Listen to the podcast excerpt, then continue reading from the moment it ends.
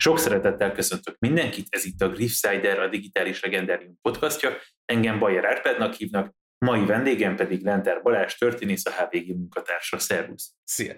A témánk pedig az orosz forradalmak a 20. század elején, mert hogy nem is vagyok biztos abban, hogy a 20. század elejét kivéve bármikor voltak vagy vannak orosz forradalmak. Mi kell az oroszoknak ahhoz, hogy forradalmat csináljanak? Egy rendkívül meggyengült központi hatalom az kell az oroszoknak ahhoz, hogy forradalmat tudjanak csinálni.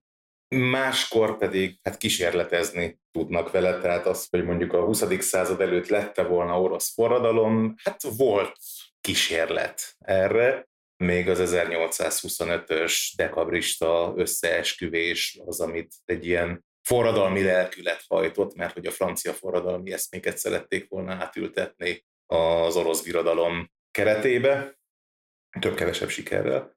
De hát azt még hozzá kell tenni, hogy ezek ilyen fiatal, lelkes gárdatisztek voltak. Tehát a hatalomátvételt még egy nagyon ilyen despotikus keretek között képzelték el. Ahogyan ez a különféle ilyen keleti önkényuralmakban működni szokott, tehát hogy nem a nép kell fel, nem egy befolyásos nemes mozgósítja az erőit a központi hatalommal szemben, hanem a testőrség lázad fel. Tehát a cári gárda, a janicsárság, a pretoriánusok, ha úgy tetszik.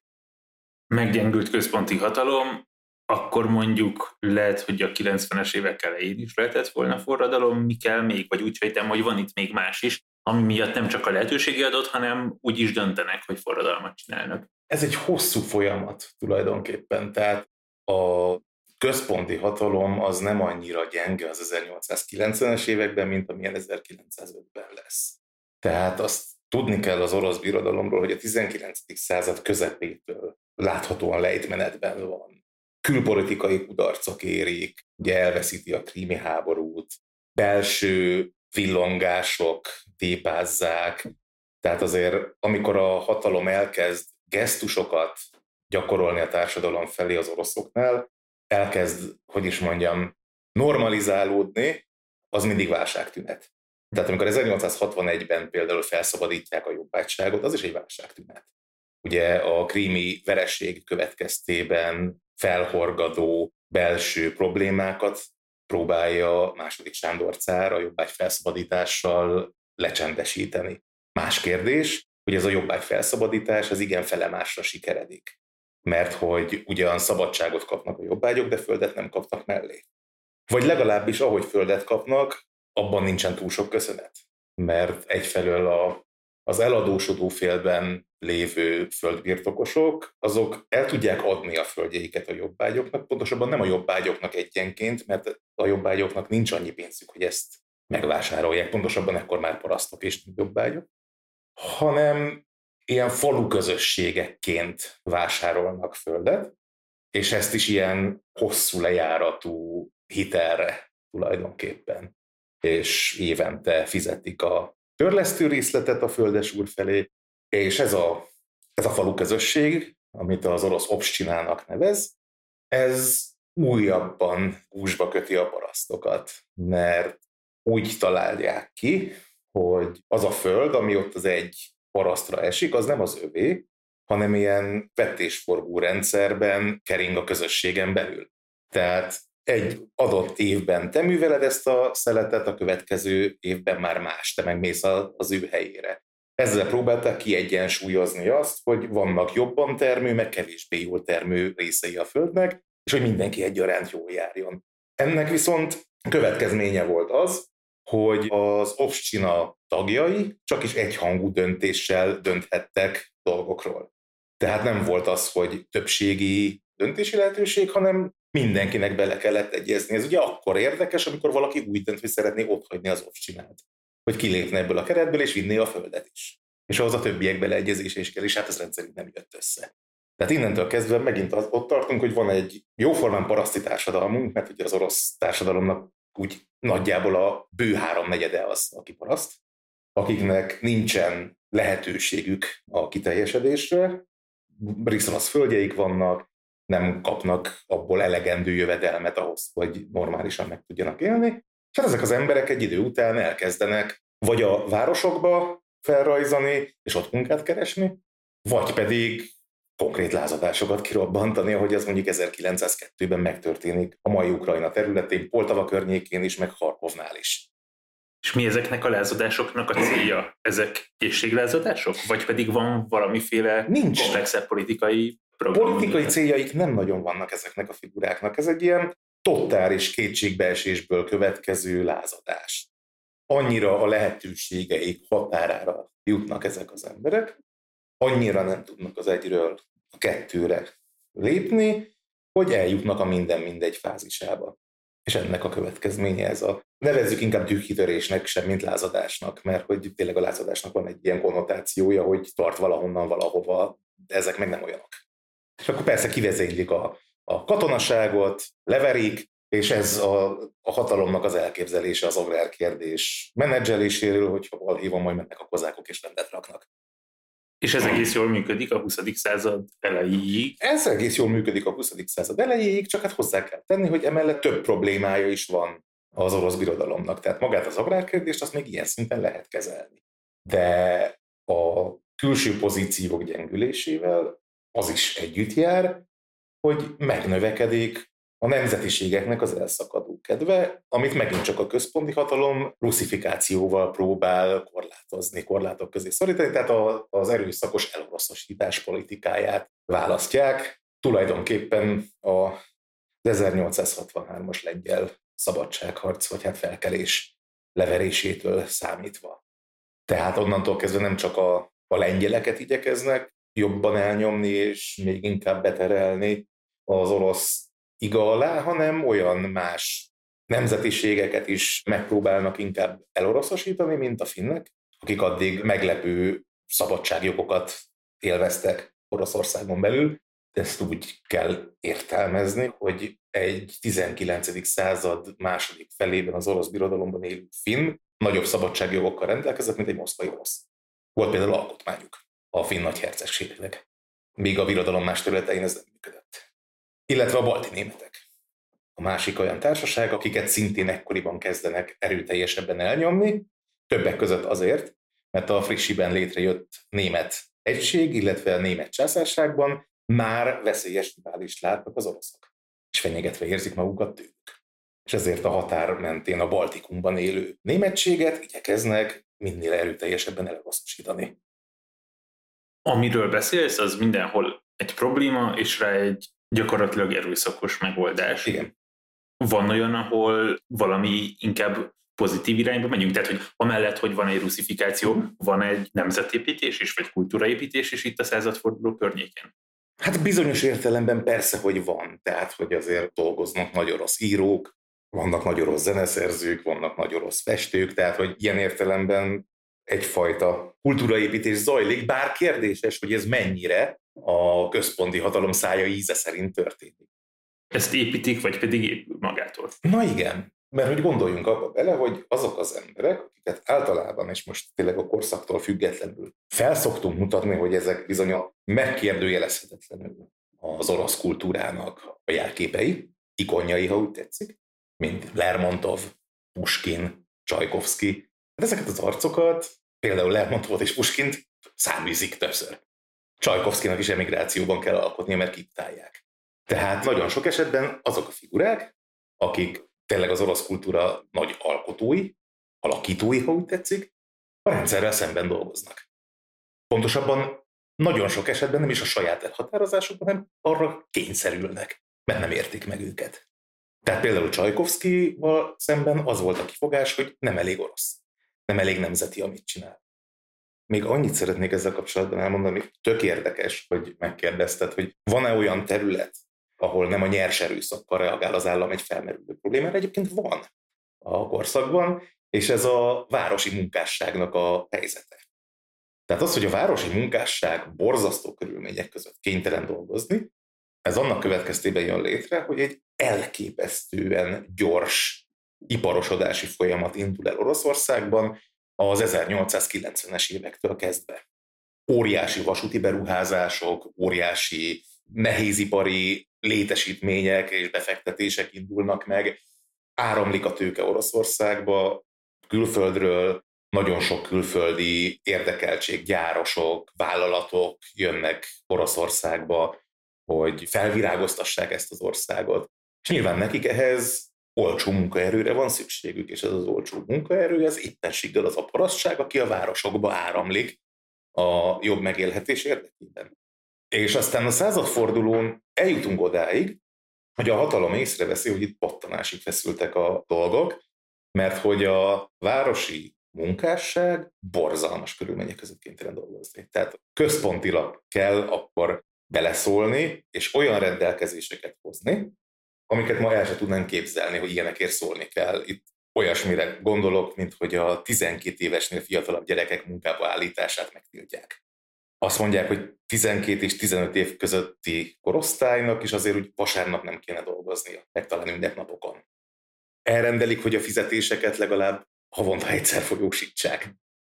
Olyan korlátozásokat vezetnek be, hogy az elkéső munkásokra kiszabható büntetések díját limitálják. Hogy azért ne kelljen többet fizetnie, mint amekkora a fizetése. Illetve megtiltották a munkaadónak, hogy levonja a munkások béréből a gyár rezsijét. Tehát, hogy ezeket így meg kell tiltani, az azt jelenti, hogy azért voltak. Tehát, hogy ezeket tekinthetjük bizonyos szempontból jólét intézkedéseknek is, de hát azért még továbbra is ember alatti állapotokról beszél.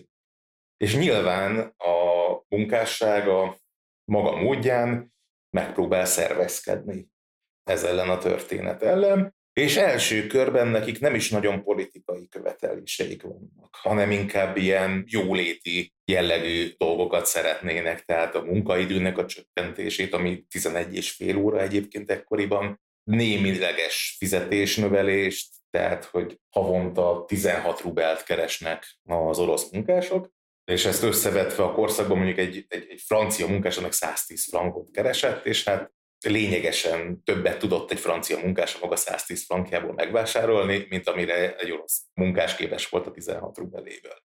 És itt történnek olyan dolgok, hogy amit a hatalom nagyon el akar kerülni, az az, hogy a szélső baloldali mozgalmak, amik ekkor már léteznek, be tudjanak furakodni ezek közé a munkások közé.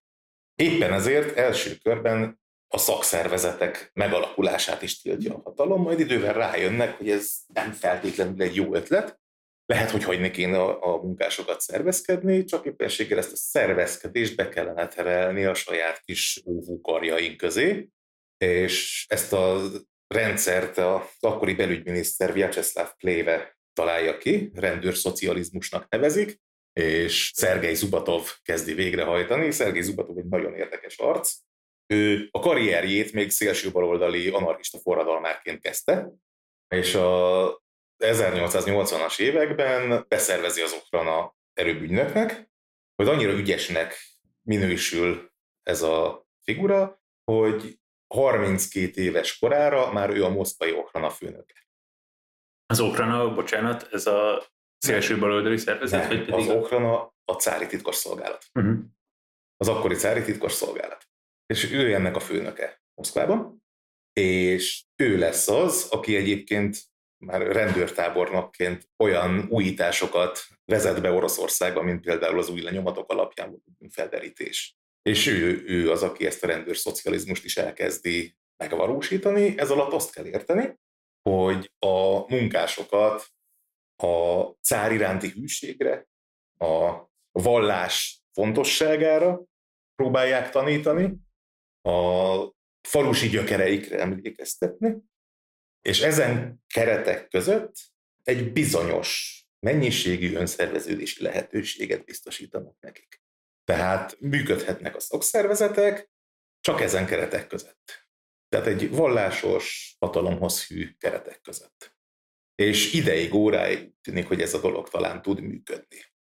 Illetve a másik olyan terület, ahol a hatalom nem a nyers erőszak eszközével él, az éppenséggel a szélső baloldali mozgalmakkal való harc. Ugye a 19. század második fele nagyjából arról szól, hogy egymás után kerülnek elő különféle orosz szélsőséges, rendszerint baloldali anarchista szervezetek, akik megpróbálják kiiktatni az éppen uralkodó cárt, illetve merényleteket próbálnak elkövetni a rendszer prominens figurái ellen. És ez a történet, ez hát ilyen váltakozó sikerrel zajlik. Második Sándor cár ellen például több sikertelen merényletet is követnek el, míg az egyik aztán végül sikerül, és szépen lassanként rájön a hatalom arra, hogy ezeket a szervezeteket, a hirtelen mindenhonnan felbukkanó terroristákat nem tudják eredményesen kontrollálni, nem tudnak velük szemben eredményesen harcolni. Úgyhogy megint csak az Okrana dobja be a zseniális ötletet, hogy szervezzünk nekik pártot. Jó, tehát hogy akkor akikről azt mondod, hogy kezdjük kézzel bánt velük a hatalom, és nem erőszakosan lépett mhm. fel bármilyen problémájukkal szemben, az azt jelenti, hogy ez alatt ebben a körben azok a csoportok vannak, akiket a cári titkosszolgálat megfigyelte és beépült, és lényegében nem erőszakos, hanem titkosszolgálati módszerekkel próbáltak kordában tartani. Értem. Szóval a szélső baloldali mozgalmakba is beépült szépen a cári titkos rendőrség. Olyan szinten, hogy gyakorlatilag a szociál forradalmár pártot ők hozzák létre.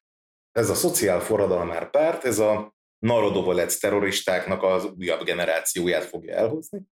Ugye ezek a szociál forradalmárok, akiket eszereknek is nevezhetünk, nevezhetünk, mert ez a nevük, becenevük, ha úgy tetszik. Ők azok, akik tulajdonképpen a 20. század legelejétől kezdve nagyjából úgy 1907-ig bezárólag, vagy 20 ezer merényletet hajtanak végre Oroszországban. És ezek egy jelentős része sikeres, és mindezt úgy csinálják, hogy a vezetőjük egy Jevno Azef nevű örmény zsidó kettős ügynök, aki egyben az Okrana beszervezett ügynöke, másfelől pedig az SR párt fegyveres szárnyának a vezetője. Így tulajdonképpen az történik, hogy annak érdekében, hogy a, az F-nek az álcája ne sérüljön, a hatalom kénytelen engedni, hogy időnként ezek a terroristák sikerre járjanak.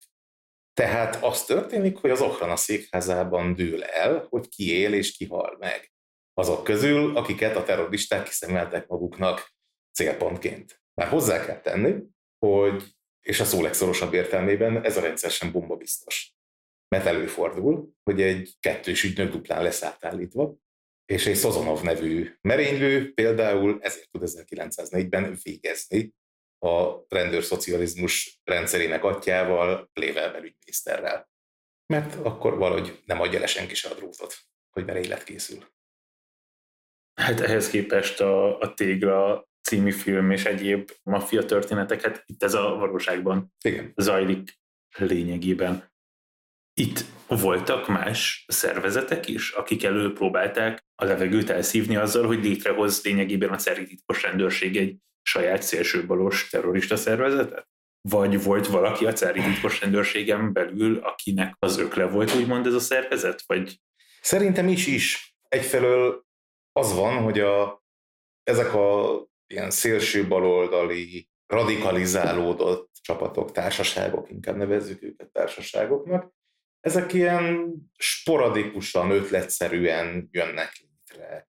Egy mondjuk egyetemistákból álló baráti társaságnak egyszer úgy teleszalad a mindene, és úgy dönt, hogy elkezd bombákat eszkábálni és robbangatni. És az ilyen ötletszerű fellángolásokat nehéz kezelni, hogyha nincsenek becsatornázva valami olyan helyre, ahol már úgy lehet őket ellenőrizni, és erre egyébként az eszerpár tökéletes, tehát fel tudja szívni azt a radikális ifjúságot, aki magától is végrehajtana ilyen jellegű cselekményeket, csak így pontosan lehet tudni, hogy mikor és hol fogják csinálni. Ami azért hasznos, hogyha a hatalom szempontjából nézzük a dolgot. Az meg, hogy mennyire próbálják a saját ötlükként használni az eszereket, hát erre is van példa. Majd egy kicsikét, hogyha előrébb haladunk a történetben, akkor szó lesz Piotr Stolipin miniszterelnökről, aki nagyon-nagyon gyanús körülmények között hal meg. Mármint, hogy meggyilkolják az eszerek, de nagyon-nagyon furcsa módon. Tehát, hogy erről majd érdemes lesz beszélgetni amikor 1905-ben és a 20. század elején forradalmat csinálnak, vagy forradalom van, akkor ez alatt mit értünk pontosan, mert ez is egy ilyen nagyon tágfogalom, hogy orosz forradalom, ennek már van egy célja, iránya, amerre tart, és mi az a szikra, ami kirobbantja.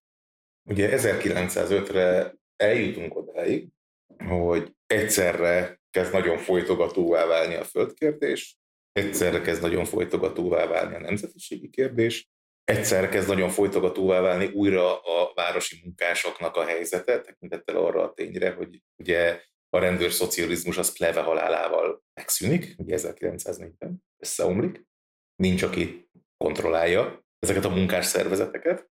Egyébként egy másik okrana ügynök, egy ortodox pópa próbálja összefogni ezt a társaságot, Georgi Gaponnak hívják, és ő az, aki ezeket a szakszervezeteket átminősíti gyülekezetté, és aként próbálja tovább működtetni. És amikor annyira pattanásig feszül a helyzet, annyira elviselhetetlen lesz a városi munkások helyzete, hogy azt találják ki, hogy ők már pedig tüntetni fognak. Ez 1905. januárjában van, a pravoszláv naptár szerint január 9-én, a mi naptárunk szerint január 22-én. Akkor sem politikai követelésekkel vonulnak fel ezek a munkások, nagyjából százezres tömegről beszélünk. Szentpéterváron. Szent képekkel, a cár képeivel, monarchista zászlóval vonulnak fel, és a cárnak szeretnék átadni a követeléseiket, és olyan követeléseik vannak, mint a nyolc órás munkanap, a napi egy rubeles fizetés, tehát nincsen köztük politikai kérés vagy óhaj súhaj, és a téli palota elé szeretnének vonulni, csak hogy a cár az nincs akkor Szentpéterváron, hanem még előző nap elutazik Czarszkojeszelóba, ami a cári család egy ilyen bejáratott hétvégi rezidenciája, és a akkori belügyminiszter Sviatopolok Mirszkire marad a, a helyzet kezelése. Nem tudjuk pontosan, hogy mi történik, az viszont ami biztos, hogy rendőrök és katonák állják a felvonuló tömegnek, és egy ponton a hatalom tüzet nyit. Ez lesz az úgynevezett véres vasárnap, százakban mérhető halottak száma.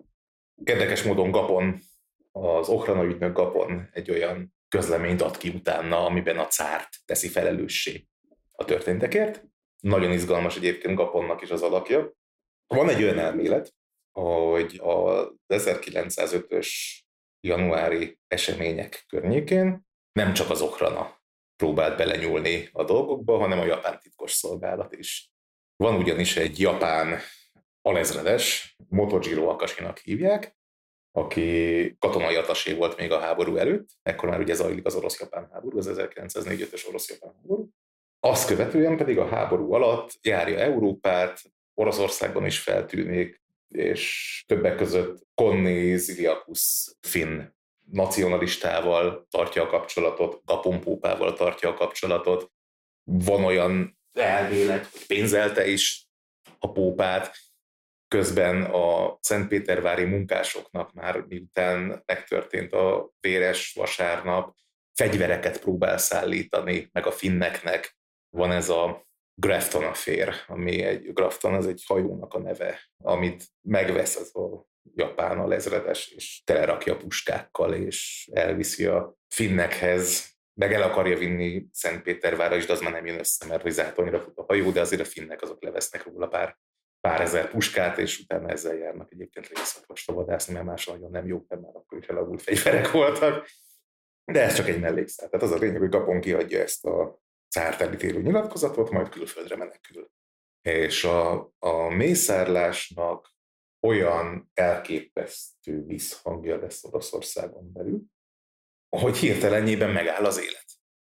Tulajdonképpen mondhatjuk azt, hogy egy rövid időre megsemmisül az orosz állam. Tehát ilyen kormányzóságokra esik szét, mindenki próbál kezdeni valamit a helyzettel, általános a munkabeszüntetés, mindenki sztrájkba lép, milliók sztrájkolnak, és hát tulajdonképpen nehéz ezt forradalomnak nevezni, mert hogy nincsenek konkrét vezetői, tehát hogy nagyon-nagyon sok követelésük van, mert ekkor már megjelennek a politikai követelések, de ezek nagyon sok esetben egymásnak feszülnek. Megjelenik egy nagyon erős ellenzéke a baloldali erőknek, ekkor alakul meg az orosz szélső jobb oldal, a fekete százak.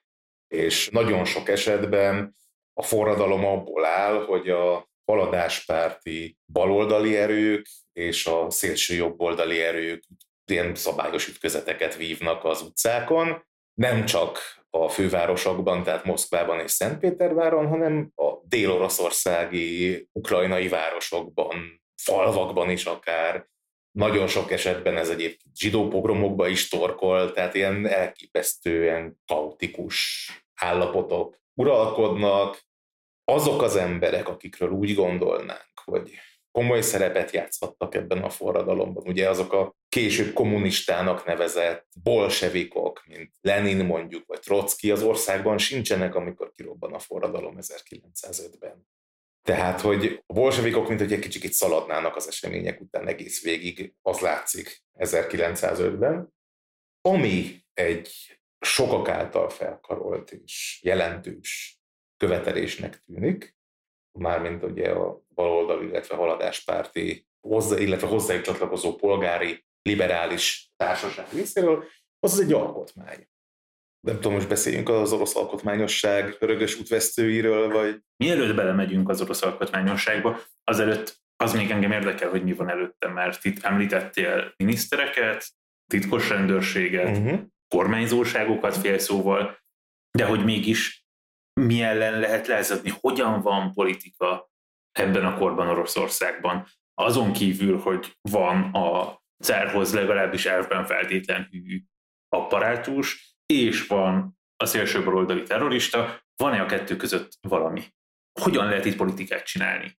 A legegyszerűbben azt úgy lehet megválaszolni, hogy sehogy. Tekintve, hogy Oroszországban egy korlátokat nem ismerő önkényuralom van. Tehát ezt úgy kell elképzelni, hogy ha a hatalomnak megfelelő álláspontot képviselsz, azt akármikor és akárhol artikulálhatod, ha nem megfelelő álláspontot képviselsz, sehol. Cenzúra van, van egy teljes aparátus, értelmiségi aparátus erre ráállítva a cári birodalomban. És ezek még ilyen tisztességes első Miklósi hagyományokon nyugvó társaság. Azt szokták róluk mondani, hogy Oroszországban több cenzor volt, mint a hány publikáló irodalmár. Tehát ez az értelmiségi réteg, ez nyilván maradéktalanul hű a cárhoz. Az ellenzéktől mindenféle szerveződési lehetőséget megvontak. Egyetlen egyféleképpen lehet politizálni. Ez a még a második Sándor által elkezdett zemstvó reform következtében felállt ilyen helyi önkormányzati szervezetek keretein belül. Tehát országos politikát nem lehetett csinálni. Azt, hogy mondjuk mit tudom én, mi legyen a szaratovi kormányzóságon belül, és hogy ott a helyi mindenféle kis lokális politikai érdekek, elképzelések hogyan tudjanak érvényesülni, arról lehet beszélgetni Szaratovban. De országos politika csinálása nem volt lehetőség, nyilván a hatalom legfelsőbb köreitől elvonatkoztatva. Tehát gyakorlatilag nincs is nagyon lehetőség arra, hogy itt szerveződés legyen, hogy itt program fogalmazódjon meg, hogy itt alternatívák jelenjenek meg. Van, Igen. olyan értelemben van, hogy, hogy nyilván azért van egy értelmiségi réteg, aki ezzel a elképzeléssel nem akar azonosulni, de hát ezek az emberek rendszerint külföldre kényszerülnek, mint mondjuk Alexander Herzen, és onnan írogatnak haza dolgokat, amiket rendszerint elkoboz a cenzúra, vagy nagy nehezen át lehet trükközni a határon, és akkor osztogatják. Tehát egy ilyen szamizdat jelleggel azért van irodalom, amihez hozzá lehet férni. De hát ugye a forradalom előtt nagyjából két lehetséges út van ekkor Oroszországban. Az egyik az, hogy magától elmenekül, vagy pedig elküldik Szibériába, a számüzetésbe, tehát hogy a világ két szélére lehet menni, vagy nyugatra, vagy keletre, hát a keleti az egy kicsit kellemetlenebb. És ez a, ahogy fogalmaztál, értelmiségi nem is tudom, apparátus vagy kör, akik az eddigi elmondásod alapján úgy tűnik nekem, hogy feltétel nélkül kiszolgálják a cárt. Itt nem indul semmiféle polgári, nemzeti, bármilyen kezdeményezés, akár nyugati mintára, akár bármilyen más módon. Tehát, hogy nekik a lojalitásuk ez tényleg ennyire megkérdőjelezhetetlen, vagy pedig azért finoman a sorok között történik itt valami? Egy ilyen polgári, liberális jellegű társaság az pont az 1905-ös események hatására elkezd kibontakozódni. Ők lesznek azok, akik az alkotmányos átalakulást tűzik az ászlajukra, ezek a kadetek. Akkor vissza is érkeztünk az alkotmányhoz. Hogyan lesz egy gyakorlatilag egyeduralmi rendszerből hogyan képzelik el azt, hogy alkotmányos rendszer legyen. Nem ez az első eset egyébként az orosz történelemben, hogy valakiben felmerül, hogy alkotmányt kellene adni az oroszoknak. Ugye megint ez egy orosz jellegzetesség, hogy ez felülről történik, óhatatlanul felülről, és semmiféle nem alulról építkező dologról van szó. Először az 1730-as években vetődik fel ilyen nagyon érdekes történet, amikor meghal első Katalin cárnő, akkor a nagy Péter cár bátyjának a lányát, Anna Ivanovnát hívják meg a trónra, Anna cárnőt, ha úgy tetszik. És van egy legfelsőbb titkos tanács nevű szervezet, akik tulajdonképpen az államügyeket intézik, intézték addig. És egy bizonyos kritérium rendszer betartásáért cserébe hívják meg a trónra Anna Cernőt, hogy ő ezeket a kritériumokat megtartja. Ezeknek a nagy része leginkább arról szól, hogy a legfelsőbb titkos tanácsot nem kell cseszegetni, ők majd csinálják a dolgukat, nem lehet őket letartóztatni, nem lehet őket horribilediktu kivégezni. Ha valaki onnan meghal, akkor a cárnő köteles egy másik embert oda beválasztani, stb. stb. stb. És ezeket Anna meg is ígéri természetesen, csak hát amikor kiderül, hogy a legfelsőbb titkos tanács tagján kívül senki más nem akarja Oroszországban, sem a Péter által felemelt újnemesség, sem a nép, vagy hát már amennyit Anna lát a népből, ezért gyakorlatilag ez a, ez a nagyon-nagyon gyerekcipőbe járó kötelemrendszer, ami korlátozná az önkényuralmat, az is elhal. Tehát öt héten át működött ez a történet, és utána Anna nagy látványosan a nemességtől éjjenezve széttépi ezt a okmányt. Legközelebb második nagy Katalin cárnő próbálkozik ilyesmivel. Ő egy ilyen törvényalkotó bizottságot akar létrehozni az uralma elején, aminek az lenne a funkciója, hogy szépen az ő elképzeléseit az ország átalakításáról becikkeljezze. És azért Katalin elég sok követ megmozgat, tehát hogy nagyon odafigyel arra, hogy a társadalom minden rétege képviselve legyen, egy ilyen óriási társaságot, hogy hoz össze, vannak köztük tényleg parasztok, kozákok, nemesek, városlakók, amit akarsz. Viszont ez megint, tehát tulajdonképpen, hogyha úgy tetszik, akkor egy alkotmányozó nemzetgyűlést rak össze Katalin, csak hát az orosz társadalom nem volt felkészülve egy ilyen történetre, és ennek a törvényalkotó bizottságnak a, a működése arra korlátozódik, hogy minden réteg előadja a maga kis sérelmeit, és azon rugózik, és nem nagyon tud engedni belőle.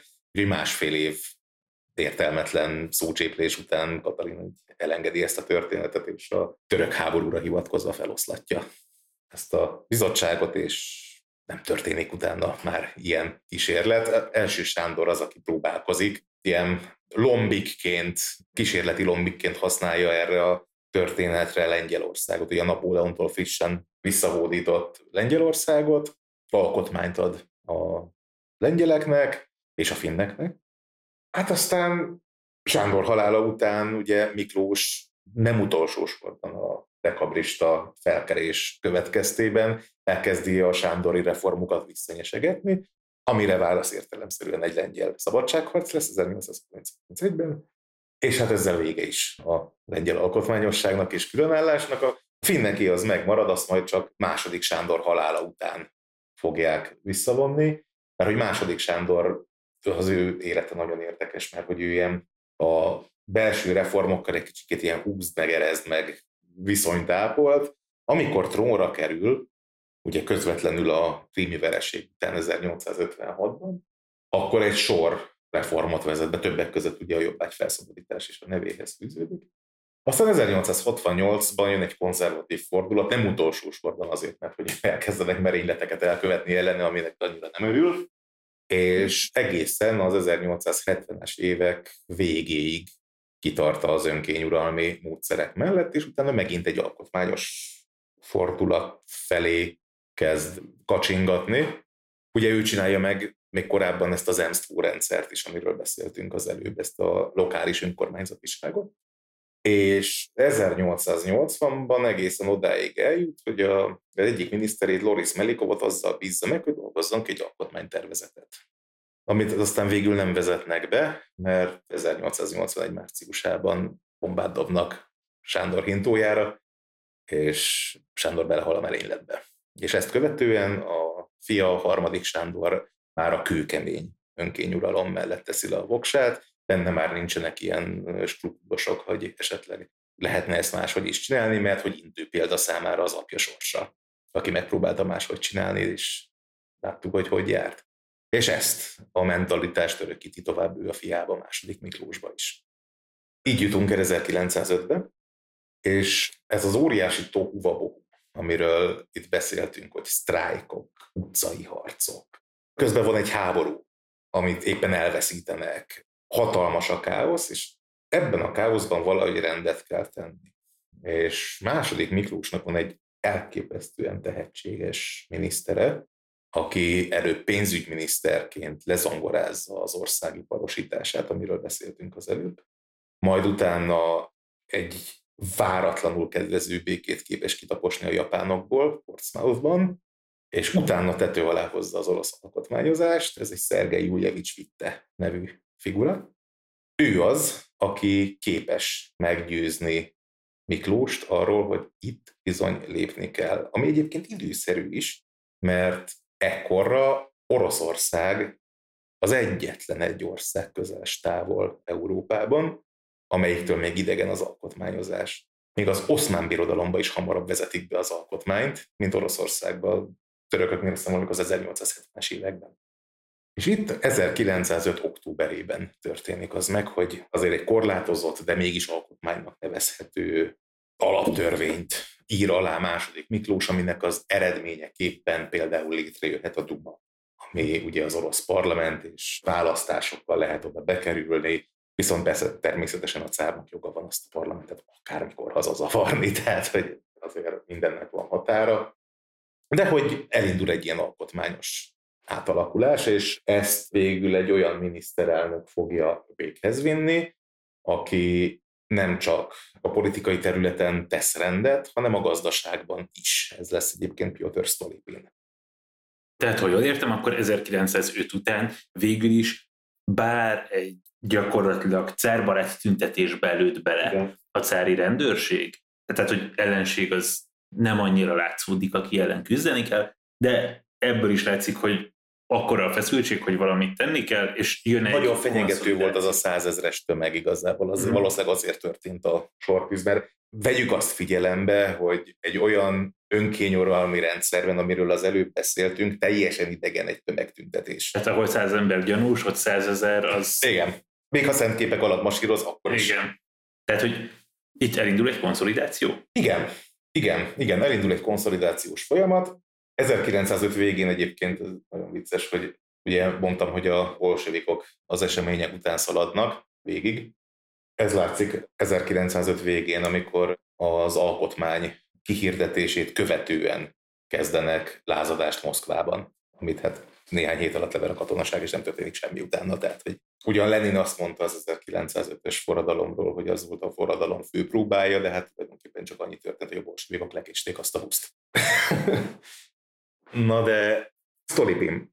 Na most Stolipim egyfelől egy nagyon érdekes figura, mert van egy roppant negatív emlékezete.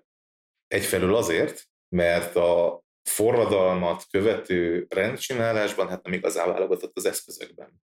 Tehát a, a Stolipin vagon és a Stolipin nyakkendő azok ilyen fogalmak voltak a korszakban. A Stolipin vagon az az a vasúti kocsi volt, amiben Szibériába vitték a forradalmárokat, a Stolipin nyakkendő, meg hát a kenterkúckötél. Emellett azonban Stolipinnek nagyon-nagyon határozott víziója is volt a birodalom gazdasági átalakításáról. Tehát azt ő pontosan látta, hogy az agrárkérdés megoldása nélkül itt nem lehet előrelépést tenni. Tehát az orosz történelem talán legnagyobb ívű, legnagyobbra törő radikális földreformját hajtja végre a figura azzal, hogy megszünteti az ovcsinákat. Megszünteti az ovcsinákat, és a, az orosz agárszektort azt tulajdonképpen a, az amerikai ilyen családalapú farmer gazdálkodás mintájára szeretné átalakítani. Ez a terv. Tehát ez nyilván egy beláthatatlan hosszúságú történet, tehát ilyen több évtizedes projekt. De hát ő ennek neki lát. És tulajdonképpen a birodalom összeomlásáig, tehát ilyen 1917-ig nagyjából a parasztságnak az ilyen 15-20 százaléka tud élni azzal a lehetőséggel, amit Storypin ad nekik, hogy ki lehet lépni az offsinából, meg lehet csinálni a saját szerencséjét azáltal, hogy földművelésből él és értékesíti a terményét, és abból lehet építkezni. Tehát mondom, egy nagyjából a 15-20% az orosz parasságnak képes ezzel élni. Na, ők lesznek majd azok a kulákok, akiket majd utána a kommunisták üldözni fognak. Igen ám, csak hogy a Stolipinnek a, a reformjai nem tetszenek mindenkinek. Említettem, hogy kialakul egy szélső jobb oldal. Ez a szélső jobb oldal értelemszerűen az alkotmányra is nagyon kedvezőtlenül reagál.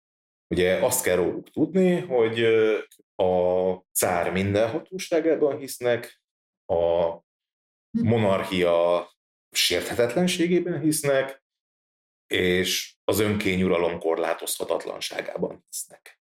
És bármi, ami ezzel szemben mozdul, az nekik ellenség. Illetve a belső udvari körök sem túlságosan elégedettek Storypin működésével, mert tényleg tehát a látványos gazdasági reformok azért ellenérzéseket is szülnek.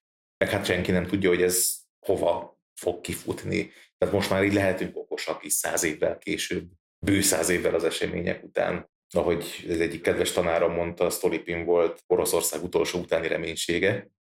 De ez akkor még fogalmazunk úgy, hogy kevésbé látszott, vagyis hát voltak olyanok, akik ezt nem látták meg és Storyvin ellen több merényletet is elkövetnek. Ennek egyfelől oka az, hogy tényleg kőkemény kézzel állt neki a rendcsinálásnak, tehát azért elég sok ellenséget szerzett a forradalmárok körében is. Más kérdés, hogy amikor végre sikerül ez a merénylet, azt egy olyan eszer terrorista követi el, akinek mindössze két napos tagsági igazolványa van a pártban. A Kievi Állami Operaházban történik a merénylet. Az opera belépőjét a helyi Okrana főnökétől kapja, és amikor végez Storypinnel, ott van a cár is. Ami azért nagyon érdekes. Tehát most gondoljunk abba bele, hogy egy mindenre elszánt, világjobbító szándékkal rendelkező anarchista terroristák vagyunk, akik betoppanunk a Kievi operaházba, és meglátjuk a cár, de helyette inkább a miniszterelnökkel végzünk. Ez nem túl életszerű, ugye? Hát a figuretten a villám gyorsan ki is végzik ezt a bogrovot, hogy nem nagyon tudja elmesélni, hogy is keveredett ő ebbe a történetbe. Minden esetre sikerül végezni ezt Olipinnel, és ezzel tulajdonképpen az utolsó utáni esélyét veszíti el Oroszország arra, hogy egy polgárosodott, bizonyos szempontból parlamentáris országá válhasson. Ez mikor történik? 1911-ben.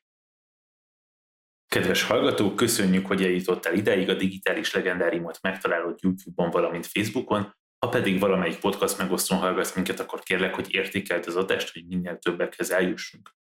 Varázs hozzá pedig az záró kérdésem. Elszáll Oroszország utolsó utáni reménysége.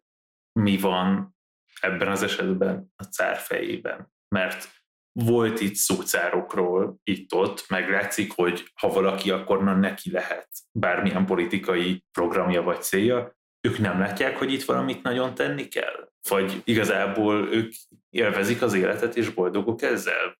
Van-e jövőképe a cárnak az 1910-es évek legelején Oroszországgal kapcsolatban?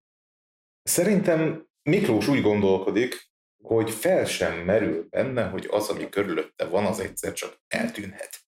Tehát ő mélyen meg van győződve arról, hogy a monarchia örök. Amúgy hozzá kell tenni, nyilván mondhatjuk, hogy igazságtalan vagyok vele szemben, de hát ő nem volt egy okos ember, szegény Miklós. Tehát még azt is tudom mondani, hogy egy alapvetően egy jóra való, de nagyon korlátozott képességű emberről beszélünk, aki nem biztos, hogy alkalmas volt arra, hogy ennyire turbulens időkben az országot elvezesse.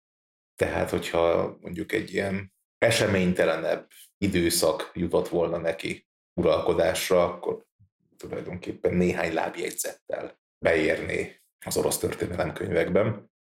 De ez az időszak, ez egy teljesen más kvalitású embert kívánt. Főleg annak tükrében, hogy azért az önkényuralom bizonyos szempontból az alkotmányos fordulatot követően is megmarad. Tehát tulajdonképpen a, az önkényuralmiságnak az óriási hátulütője az az, hogy ugyan valóban te mindent megtehetsz, akármit, viszont azért az akármiért a felelősség a tiéd.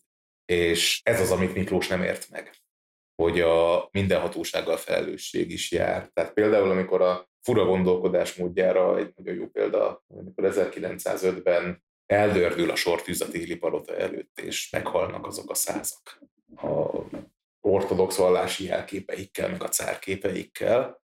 Azt követően Miklós a naplójában, Cászkoly arról ír, hogy tulajdonképpen mennyire sajnálatos, hogy ezek az emberek meghaltak, majd utána elkezdi ragozni azt, hogy éppen a családjából most ki hova ment látogatóba, és azzal foglalkozik inkább.